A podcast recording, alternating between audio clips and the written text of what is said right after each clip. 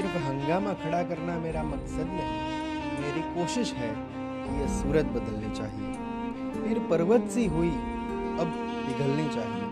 अब हिमालय से कोई नई गंगा निकलनी चाहिए। अरे मेरे दिल में ही नहीं तो तेरे दिल में ही सही। लेकिन वो कहीं भी आग वतन की जलनी चाहिए। मित्रों, हूँ छू आरजे विष्णु।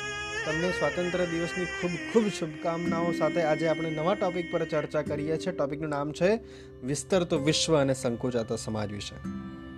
સાહેબ, સો કિલોમીટરની એરિયામાં બે રાષ્ટ્રપિતાની કોઈ ભેટ આપનારી પ્રજા હોય ને, તો એ માત્ર ને માત્ર ગુજરાતી પ્રજા છે. એક, મોટી પાનળીના મોહમ્મદ અનલી ઝીણા અને પોરબંદરના મોહનદાસ કરમચંદ ગાંધી. ગુજરાતી પ્રજાને માત્ર વેપારી પ્રજા ગણવામાં આવે છે એ મારો સંસ્થાગત રીતે વિરોધ છે.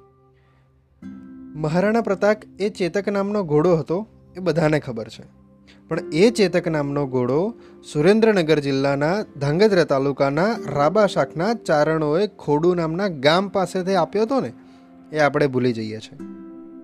મારી પાસે જે વિશ્વ છે જે એ સાહેબ, આ વિશ્વ છે. એ જ આ વાત કે જે ઇતિહાસના પાને હાસ્યમાં થોડીક દબાવી દીધી છે. ઓગણીસો બેતાલીસથી અડતાલીસનો સમય બીજા વિશ્વયુદ્ધની ખતરનાક શરૂઆત. અને પોલેન્ડથી પાંચસો સ્ત્રી અને બાળક ભરેલું જહાજ તાના ધોળિયો એમ કહી દે કે દુનિયાના તમને જે ખૂણે રાખે, એ ખૂણે રહેજો.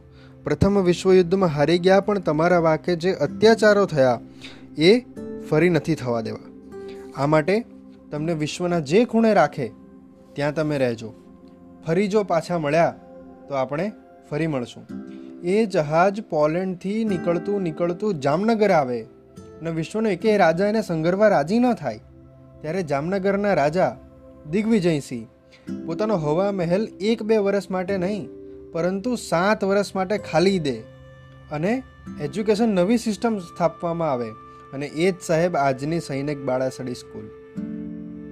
ભાવનગરના કૃષ્ણકુમાર સિંહજી એ રાજ્ય પોતાના તુલસી દલ પર આપી દે. ત્યાંના રાજા એને મદ્રાસના ગવર્નર બનાવી દેવામાં આવે.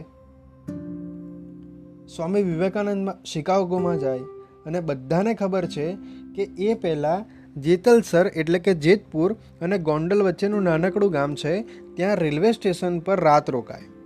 ત્યાંના સ્ટેશન માસ્તર હરગોવિંદ હજરામ પંડ્યા એમના વંશજો હતી પણ જેતપુરમાં ત્યાં જીવે છે. એ ત્યાં હરગોવિંદ હજીરામ પંડ્યા જોઈ કે આવો તેજસ્વી સંત પુરુષ, જ્યારે સ્વામી વિવેકાનંદને દુનિયા ઓળખતી નથી, ત્યાંના સ્ટેશન માસ્તર સ્વામી સાથે ચર્ચા કરે અને એમના ઘરે સ્વામી જાય, ત્યારે એમના ઓશિકા પર ધ હિન્દુ નામનું પેપર કાઢી કહે કે અમેરિકાના શિકાગોમાં એક આવી ધર્મ પરિષદ છે. જો કોઈ તમારા જેવા જ્ઞાની પુરુષ જાય તો વિશ્વભરમાં ભારતનો ડંકો ગાજે. આ શિકાગોની ધર્મ પરિષદનું પહેલું કહેણ, અને જો પહેલી પબ્લિસિટી હરગોવિંદ હજીરામ પંડ્યાએ ન કરી હોત, તો સ્વામીજી અમેરિકા ન ગયા હોત. આ ગુજરાત, આ વિશ્વ છે મારી પાસે. દરેક પાસે પોતાનું વિશ્વ હોવું જોઈએ. સાહેબ, ક્યારેક વોટ્સઅપ ફેસબુક સિરિયલોમાંથી બહાર આવીને ક્યારેક પાંચ પુસ્તકો સંતાનોને ભેટ આપશું ને? તો ઇતિહાસથી વિકુટા પડવાની નોબત નહીં આવે. નહીતર કઠણાઈ તો એ થશે કે આપણને આપણા ઇતિહાસની ચર્ચા અને ચિંતા પણ અંગ્રેજીમાં કરવી પડશે. ચાણક્યના શબ્દમાં હું તમને કહું કે જે પ્રજાને એના ઇતિહાસથી અલગ કરી દેવી હોય, તો એનું પતન ઓટોમેટિક નિશ્ચિત છે. આમ તો એકવીસમી સદીની વાત ઘણી કરીએ, પણ શું ખબર એકવીસમી સદી આવીએ છે ખરા? એ પહેલાં જાતને પૂછવું એ પડે કે કપડાં બદલાવાથી સદી બદલાય છે. ઇલેક્ટ્રોનિક સાધનો બદલાવાથી સદી બદલાય છે ખરી? સદી બદલવી હોય તો ક્યાંથી બદલવી? એ સવાલ બહુ અગત્યનો છે. આ સવાલ આપણે આપણી જાતને પૂછવું જોઈએ. ખાસ કરીને વાત મારે સ્ત્રી પર જ્યારે કરવી હોય તો એકવીસમી સદી સ્ત્રી એ નિંદાથી પર છે. અને એને ખબર છે કે સ્વયંમાં વિશ્વાસ હોવો એ કેટલી અગત્યની વાત છે. દીકરી લાંબા ટૂંકા કપડાં પહેરવા એ ખોટું નથી, પણ એ કપડાં ક્યાં પહેરવાને ક્યાં ન પહેરવાને એ કેવી રીતે કરવું એ શીખવાડવાનું આપણે જરૂરી છે. મને હંમેશા એમ થાય કે ભારતીય સ્ત્રી હંમેશા પહેલેથી જ એડવાન્સ રહી છે.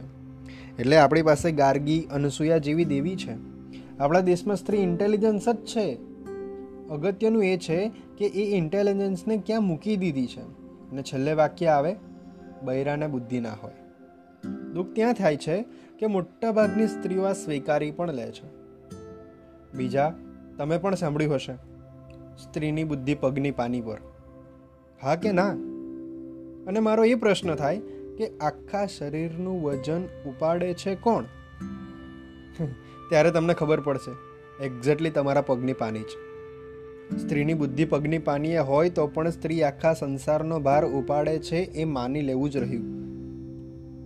સવારમાં એક બાજુ ફોન હોય, બીજી બાજુ હાથ ટિફિન પર ભરતો હોય, ત્રીજી બાજુ રોટલી કરતો હોય, એક હાથ બચ્ચાને તૈયાર કરતો હોય, એક હાથ ઘરમાં ઊંચાપરું કરતો હોય, પતિને પાકીટ આપતું હોય. સાહેબ, આટલું બોલતા શ્વાસ ચડી ગયો. ભલે દુર્ગાને હજાર હાથ હોય, પણ એક સ્ત્રી સવારમાં જે આપણે હાફ ચડી જાય છે, એટલું કામ એ સ્ત્રી સવારમાં કરી નાખે છે. આપણને શોર્ટ્સ પહેરીને સંસ્કૃત બોલતી સ્ત્રી પસંદ નથી, પણ સાડી પહેરીને ગાળ બોલતી સ્ત્રીની આપણને ટેવ પડી ગઈ છે.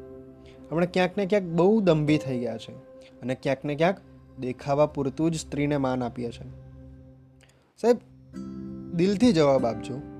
કેટલા ઘરોમાં દીકરાની જાનમાં એની વિધવામાને પોસ્ટ ભરવાનો અધિકાર છે? તો શું પત્ની વિહોણા વિધુર પતિને જાનમાં જવાની ના આપણે કેમ નથી કહી શકતા? કારણ કે ભારતીય સ્ત્રીઓને તો પહેલેથી જ પોતાની ઇમેજ વિશે એટલી કોન્શિયસ કરી દેવામાં આવી છે અને એવું જ એને શીખવાડવામાં આવ્યું છે કે જો બધું સાચે સાચું અને ખુલ્લે ખુલ્લું કહી દેશે, તો સમાજ એને નહીં સ્વીકારે. અને એ માન્યતા બદલાવાની જરૂર છે.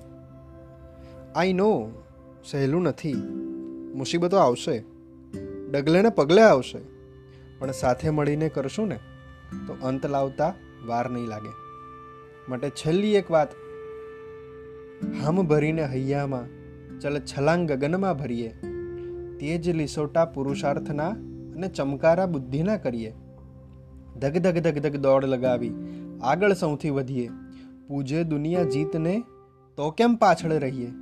ચલમન જીતવા જઈએ. માટે સ્વાતંત્ર્ય દિવસ નિમિત્તે આપ લોકોને એક જ અપીલ છે. બસ લોકોના મન સુધી પહોંચવું છે અને મનને જીતવું છે. એકબીજાને ગમતા રહીએ. મિત્રો, તમને જો વાત ગમી હોય તો આજના દેશભક્તિના કાર્યક્રમ આપણે રાત્રે નવથી દસ લાઈવ જવાના છીએ. તો બધા તમે ત્યાં આવજો. આપના સહકારની જરૂર રહેશે. જય શ્રી કૃષ્ણ.